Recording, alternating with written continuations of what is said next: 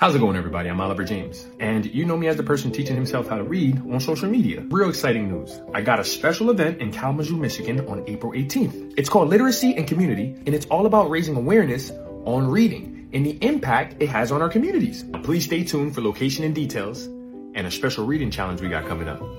Hope to see y'all there soon. Let's go. Shortcast Club